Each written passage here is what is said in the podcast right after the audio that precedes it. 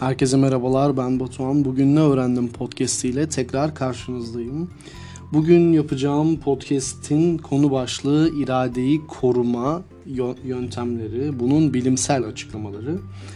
Bu podcast ile ilgili bir önceki podcast'te e, irademizi nasıl geliştirebiliriz bunlardan bahsetmiştik. Bunlar için bazı e, tavsiyeler vermiştik. Bilimsel olarak da bunların e, deneylerle nasıl açıklandığını söylemiştim ben. E, irade kasımızı geliştirmek için neler yapılabilir? E, dikkatimizi başka yöne odaklayacaktık. Tutarlı karakter ve e, tutarlı hareketlerde bulunacaktık. Dürtü kontrolünün onda dokuzu kaçmaktır demiştik.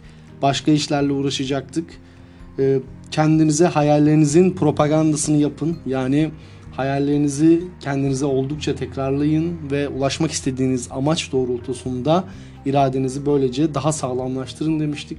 Önleyici kararları baştan alın, karşılaşmanızı tehlikelerle karşılaşmanızı engelleyin demiştik. Hedefinizi ölçülebilir bir dille ifade edin, net, ölçülebilir, yoruma açık olmayan hedefleriniz olsun demiştik.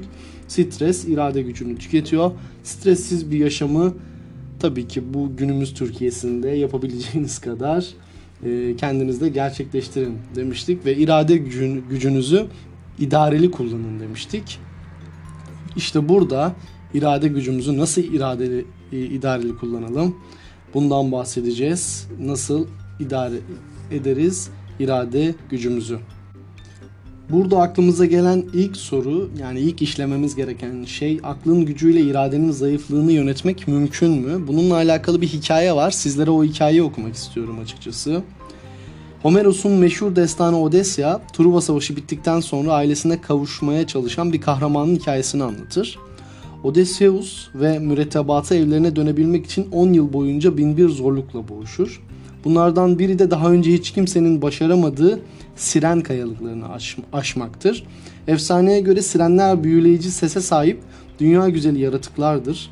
Gelecekte neler olacağını bilirler ve bunlarla ilgili şarkılar söylerler.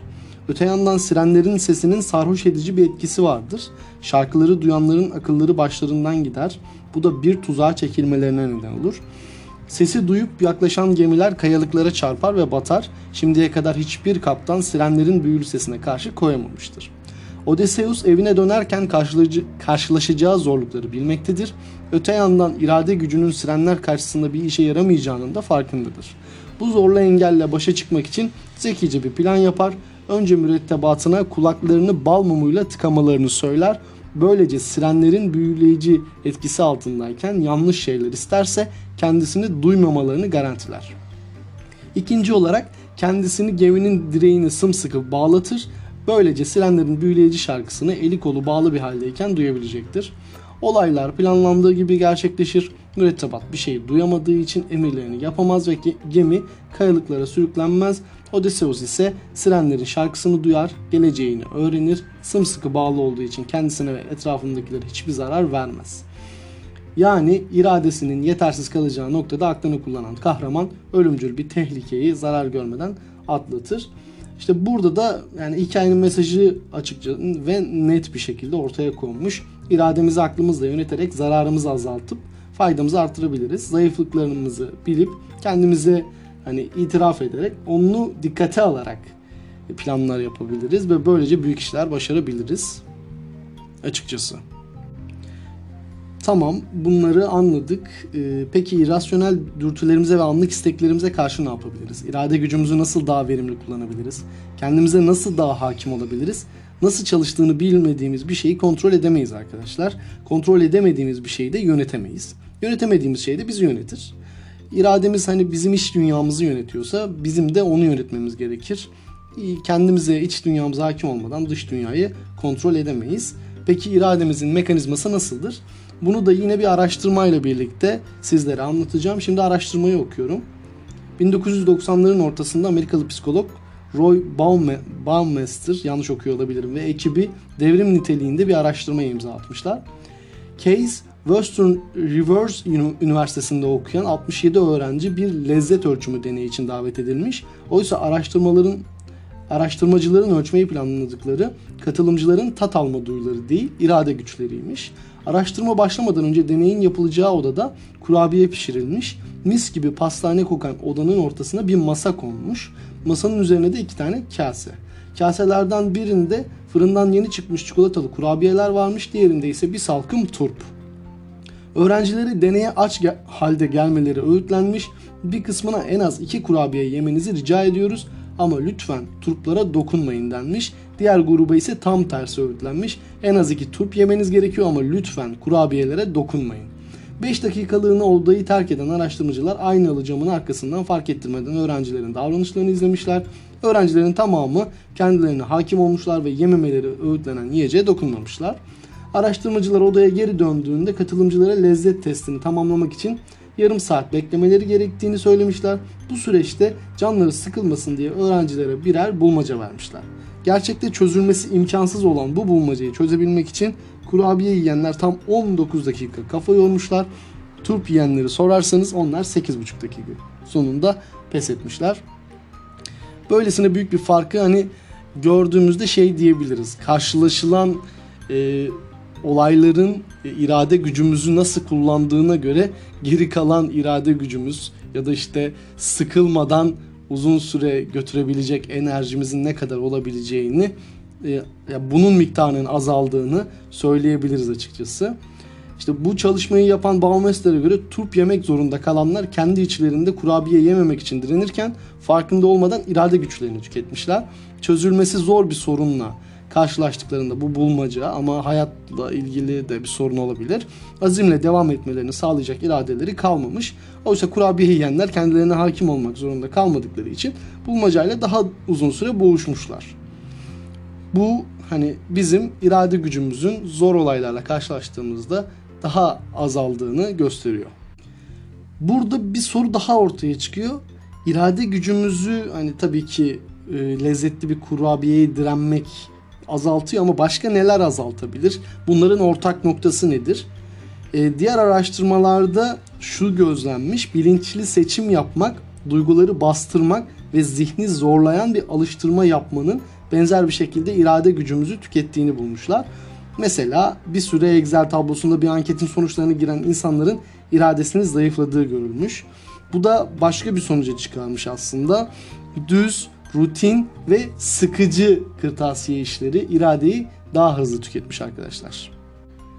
Yani bunu anladık. Kırtasiye işleri, düz rutin, e, sıkıcı işler e, bizim e, irademizi azaltıyor. Peki bizim toplumumuz için çok geçerli olan, aslında bütün toplumlarda geçerli olan ayıp, günah, yasak veya toplumun genelinin istenmediği, karşı durduğu işler için nasıl bu? Burada da şöyle bir durum var. Gelenek veya çevre baskısı nedeniyle ayıp, günah, yasak üçgenine sıkışıp sürekli isteklerini bastırmak zorunda kalan insanların iradesi hayatın diğer alanlarında daha mı zayıf olur? Yani mesela iş başarma enerjileri daha mı düşük olur? E, günümüzde geçerli tartışılır hale gelmiş. Bazı mantık dışı davranış kalıplarına uyabilmek adına iradesini tüketen insanlar acaba enerjilerini daha üretken bir alana kaydırsalar dünyada nasıl bir değişim olurdu? E, bu da önemli sorulardan açıkçası. Şimdi bunlara yanıt bulmaya çalışacağız. Bu yanıtları ararken ki ilk karşılaştığım cümle ise irade gücünün limitli olduğu ve insanın iradesinin aslında bir e, telefon şarjına benzetildiğiydi. Yani sabahları berrak ve zinde bir zihinle uyanan birinin irade gücü %100 seviyesinde güne başlıyor söylenene göre. Saatler ilerledikçe insanlar sık sık nefislerine hakim olmaları gereken durumlarla karşılaşıyorlar. Hani bu dini bir tabir veya geleneksel bir tabir olabilir. Yani açıkçası yapmam yapmamaları gereken ancak yapmak istedikleri e, açıkçası karşı koyamadıkları kendileriyle iç savaşa girdikleri durumlardan bahsediliyor. Sevdikleri bazı şeylere ulaşmaları engelleniyor, sevmedikleri bazı şeylere katlanmaları gerekiyor insanların. Bu tür durumlarda kendine hakim olmaya çalışmak iradenin şarjını azaltmaya başlıyor. Zamanında şarja takılmayınca da irade tamamen tükeniyor. E, tıpkı akşam üzeri telefonun şarjını bitmeye başlaması gibi irade gücü de genellikle işten eve dönüş zamanlarında zayıflıyor. Zorba patronlar, sinir bozan müşteriler, trafik çilesi, zararlı ama zevkli yiyecekleri yememek için harcanan sinirsel çaba, arızalı sevgili kaprisleri irade gücümüzü tüketiyor. Asıl hayat amaçlarımızı gerçekleştirmeye maalesef takatimiz kalmıyor. Sonuçta her şeyin alternatif maliyeti var. Sinir enerjisi sınırsız değil maalesef. Nasıl ki cep telefonu şarjının tümünü konuşurken tüketmiyorsak irade gücümüzün çoğunu da iş başarısı için kullanmıyoruz. Diyetimizi bozduğumuzda, sigaraya yeniden başladığımızda, spora gitmekten vazgeçtiğimizde aslında tembellik yapmıyoruz. Büyük olasılıkla iradeniz geçici olarak servis dışı. Hani bunları göz önüne alarak gün içindeki iradenizi kullanmanızı gerektiren işlerinizi birazcık daha azaltabilirseniz bunları da tabi önem sırasına göre, hayat amacınıza göre e, daha iyi yapabilme imkanınızın olduğunu söylüyor bu çalışmalar. Burada bunları biliyor muydunuz kısmı girecek bir tane şimdi. Beyin ve irade gücünün ilişkisini anlatan. Ortalama bir insan beyni 1.4 kilogram ağırlığında. Yani vücudumuzun sadece %2'si kadar. Ama vücudumuzdaki enerjinin %20'sini tek başına tüketiyor. Neyse ki beyin enerji kullanımı konusunda hani son derece verimli bir mekanizma. Enerji seviyemiz düşmeye başladığında yavaş yavaş lüks fonksiyonları kısıyor. Önceliğini hayatta kalmamıza yarayan temel işlevlerden yana kullanıyor. İşte bu anlarda aklın ve iradenin denetimi zayıflıyor arkadaşlar. İçgüdüsel hareketler hızla çoğalıyor. Mantık yürütmek, soyut düşünmek, plan yapmak, dikkate odaklamak ve nefsine hakim olmak beyin için lüks fonksiyonlardan. Ee, bunlar insanları hayvanlardan ayıran özelliklerdir ama beyin için zorlu zamanlarda lüks işler grubuna girer bunlar. Bu yüzden enerjimiz azaldığında beynimizin ilk kesinti yaptığı alanlardan biri iradi denetim gücümüzdür. İradenin biyolojik dayanağında glikoz önemli yer tutar. Basit bir şeker olan glikoz hücrelerimiz için önemli bir enerji kaynağıdır. Vücudumuzdaki glikoz seviyesi düştüğünde enerjimiz azalır ve dolayısıyla da irade gücümüz zayıflıyor. Bu yüzden dikkatimiz de daha çabuk dağılıyor. Daha kolay ayartılıyoruz açıkçası. Reklamcılar muhakeme yeteneğimizin zayıfladığı bu saatleri kolluyor işte. Hitler'in propaganda bakanlığı da aynı zihnin en yorgun olduğu akşam saatlerinde radyoda yayınlıyordu propagandalarını. Sadece hayat başarısı değil, erdemli ve etik bir hayat yaşamak için de güçlü bir irade gerekiyor maalesef ve bunları göz önüne alarak e, hayatımızdaki bazı değişiklikleri yapmamız gerekiyor açıkçası. Size podcast'in başında anlatmış olduğum Baumester'ın e, deneyi çok ses getirdi bilim dünyasında ve geçtiğimiz 20 yıl içinde de bununla ilgili araştırmalar arttı. İrade gücü yorgunluğunun çok sayıda davranış problemine yol açtığı bu araştırmalarda ispatlandı açıkçası. Örnekler hani vermek gerekirse akşam işten döndüğümüzdeki e, en ufak bir soruna tahammülümüzün olmaması, trafikte en çok kavgaların o saatte görülmesi, kazaların en çok o saatlerde görülmesi bunlara bir örnek. Popüler bir örnekte diyet yapmak, kilonuzu kontrol etmek için rejim yapıyorsunuz. İrade gücünüzü sürekli kullanıyorsunuz. Yani bu böyle bir şey. Ne kadar disiplinli olursanız olun, disiplinli olursanız olun da eninde sonunda sınırlı olan, olan iradeniz tükenmeye başlıyor. Sonuçta niyetiniz yerinde dursa da diyetiniz ikide bir bozuluyor. Özellikle bunu akşam saatlerinde veya en aç olduğunuz zamanlarda bozuyorsunuz. E, iş yerinde olabilir yasak aşklar da iradeyi tüketebiliyor ya da toplumun karşıt olduğu bazı şeyler. Ofiste bir insanı sürekli görmezden gelmeye çalışırsanız irade gücünüz azalır. Yani birini beğendiniz ama imkansız olduğunu düşünüyorsunuz, olmayacağını düşünüyorsunuz ya da bir şey yapıyorsunuz toplum size karşı o yüzden yapamıyorsunuz onu.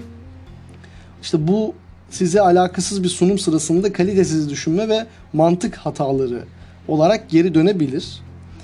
Kendinizi sürekli denetim altında tutmak zorunda kaldığınız durumlarda iradeniz yorulabilir ve kolayca en iyi terapi alışveriştir tuzağına düşebilirsiniz.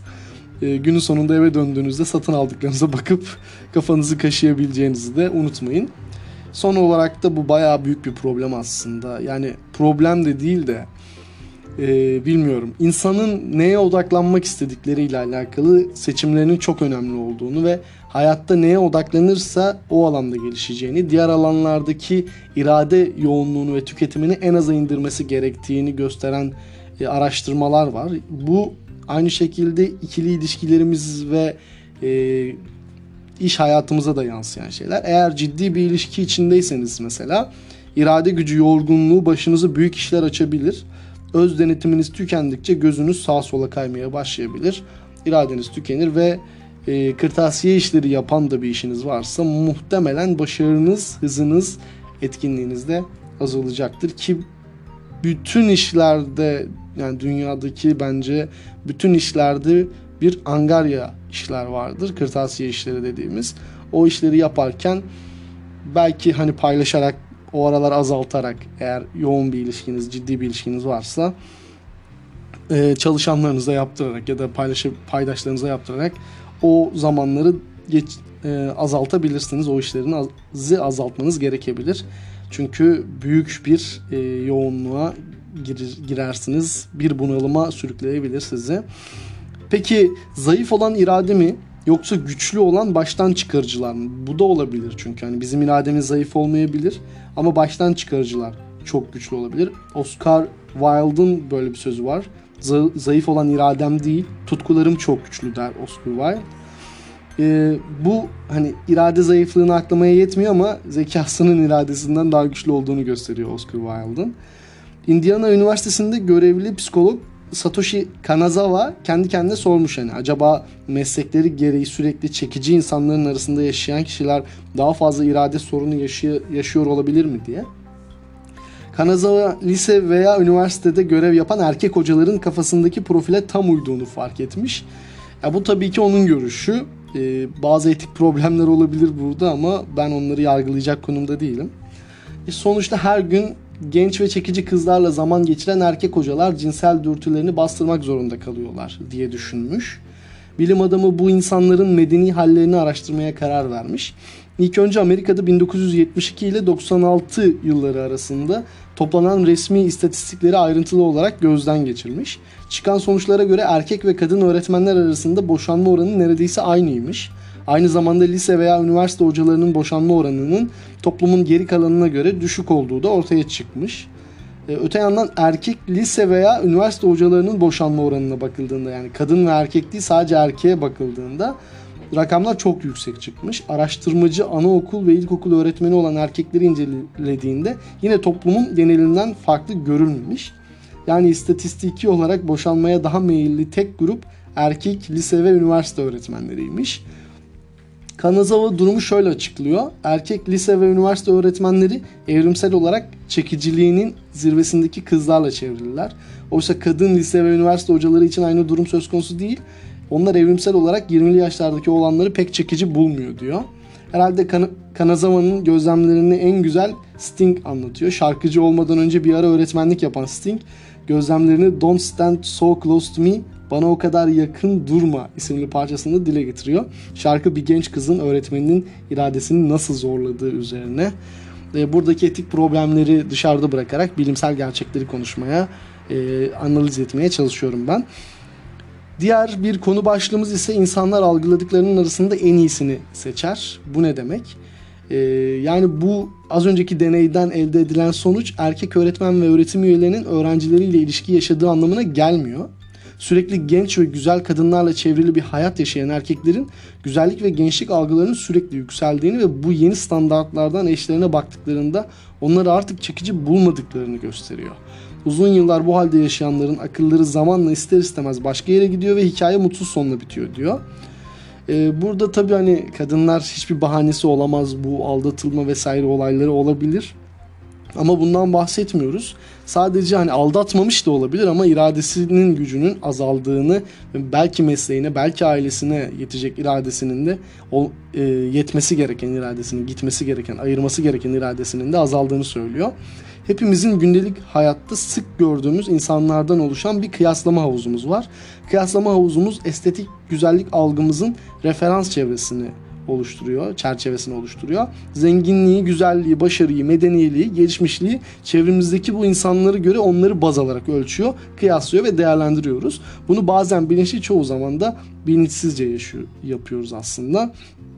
İşte kıyaslama havuzumuz beğeni seviyemizin sürekli yükseltince dün beğendiğimiz evdeki kişi bugün yetersiz görünebiliyor maalesef. Sadece erkek öğretmenlik değil, müzik, medya ve moda gibi etrafı çok güzel insanlarla çevrili her kariyer alanında geçerli olan bir tehlike. e, ünlüler dünyasındaki boşanma oranının yüksekliğini bu teoriyle açıklamak aslında bir tık mümkün. Seçeneklerimiz çoğaldıkça kıyaslama artıyor ve seçimlerimize saplanıp kalma oranı hızla azalıyor.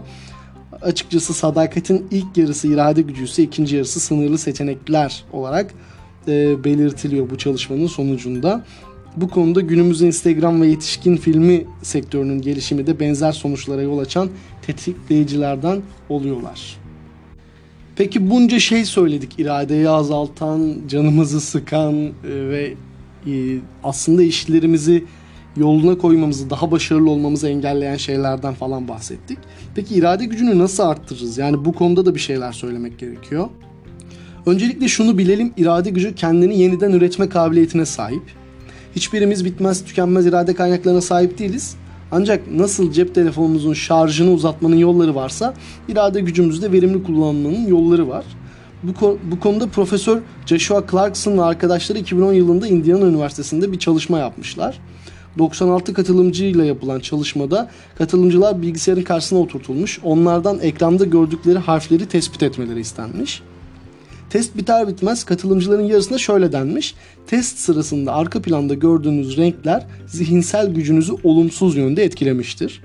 Geri kalanlara ise bunun tam tersini söylemişler. Arka plandaki renkler bilinçaltınızı etkileyip zihinsel gücünüzü artırmıştır. Tabii ki söylenenlerin tamamı asılsız.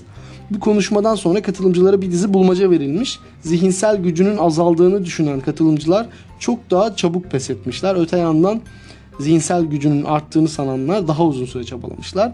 Bu araştırmanın gösterdiği üzere motivasyon irade gücünü artırıyor. Yani aslında irade gücünüzün çok olduğunu, o kadar da azalmadığını düşünmek ve kendi irade gücünüze güvenmek bu konuda başarınızı da irade gücünüzü de artıran bir şey. Evet kendini bilmek önemli. Yanlış yaptığında bunun irade gücünün yetmediğinden dolayı yaptığını bilmek önemli. Bunun için günlük hayatını birkaç düzenleme yapmak önemli bir çare. Ama aynı şekilde motivasyona sahip olmak yani hayatı yaşarken irade gücünün o kadar da kısıtlı olmadığını düşünmek e, irade gücünün artmasına da e, yol açıyor. E, şimdi hani madem şarja benzettik bunun kaynakları neler onları hani teker teker e, bulalım. İnsanların iradesinin birden çok şarj kaynağı var. Hem psikolojik hem fizyolojik hem zihinsel enerji kaynaklarına sahip. Yani birkaç farklı pili bulunan telefon gibiyiz açıkçası. Bataryaların biri tükendiğinde diğerini devreye alarak ilerleyebiliriz. Yiyecek içecek gibi biyolojik kaynaklar ya da güçlü fikirler gibi entelektüel kaynakları kullanabiliriz. İradeniz tükendiğinde hani nasıl motivasyon videoları izleyen bir insanlar var ya da kişisel gelişim kitapları okuyan insanlar var. E, ya da yemek yiyerek e, bu kendi iradesini toparlamaya çalışan, mutlu olup devam eden hayatına insanlar var. E, Clarkson'ın araştırması bize şunu gösteriyor. İrade gücümüz sıfırlanmadığı sürece kendimizi öz denetimimizin güçlü olduğuna inandırırsak daha iradeli olmamız mümkün. İrademiz kendini yeniden üretme gücüne sahip. Burada Atatürk'ün bir sözü önemli oranda bize yol gösteriyor. Hiç yorulmamak üzere yola çıkanlar yorulmak nedir bilmezler e, atama selam ve rahmet olsun. İradenin gücüne inanmak irade gücünü artırıyor. Kendine güvenmek iradeyi besliyor ama tamamen ona yaslanmak yetmiyor. Atatürk'ün sözünden de bu anlaşılıyor. İrade gücümüzü verimli kullanmak için başka nelere dikkat etmeliyiz? Bunları da madde madde özetleyerek şimdi e, podcast'imizi bitiriyoruz. E, bir, hemen eyleme geçin. Yeni yılda kilo vermek mi istiyorsunuz? Rejime başlamak için boşu boşuna yeni yılı beklemeyin. Bilim insanlarına göre bir işe başlayana kadar zihnimizde o işin hep en zor yanlarını hayal ediyoruz. Bu yüzden gözümüz korkuyor ve cayıyoruz. Hemen eyleme geçin. En iyi iş bitmiş iştir. Oblomov romanında bir deyiş var. Ya şimdi ya da hiçbir zaman diye. Buna göre hayatınıza yön verin bence. Bir araştırmaya göre Wimbledon tenis turnuvasından sonra birkaç hafta boyunca amatör tenisçilerin performansları müthiş artıyor. Buna Wimbledon etkisi deniyor. İkinci maddemiz de bununla alakalı. İrademizi artırmanın iyi bir yolu da kendimize örnek insanlar bulmak ve onların benzer durumlarla karşılaştıklarında neler yaptıklarını görmek. Dünya çapında başarılı insanların sözlerini ve hayat hikayelerini okumak iradenizi güçlendirebilir. Ee, bunun dışında mesela spordaki başarıları da e, ya da tiyatrodaki görünür ve direkt alkış alan e, hikayelerde daha başarılı, üstünde insanların daha çok durduğu, daha çok yapmak istedikleri ve daha çok değer verdikleri işler olmasının da bir sebebinin bu olduğunu düşünüyorum ben.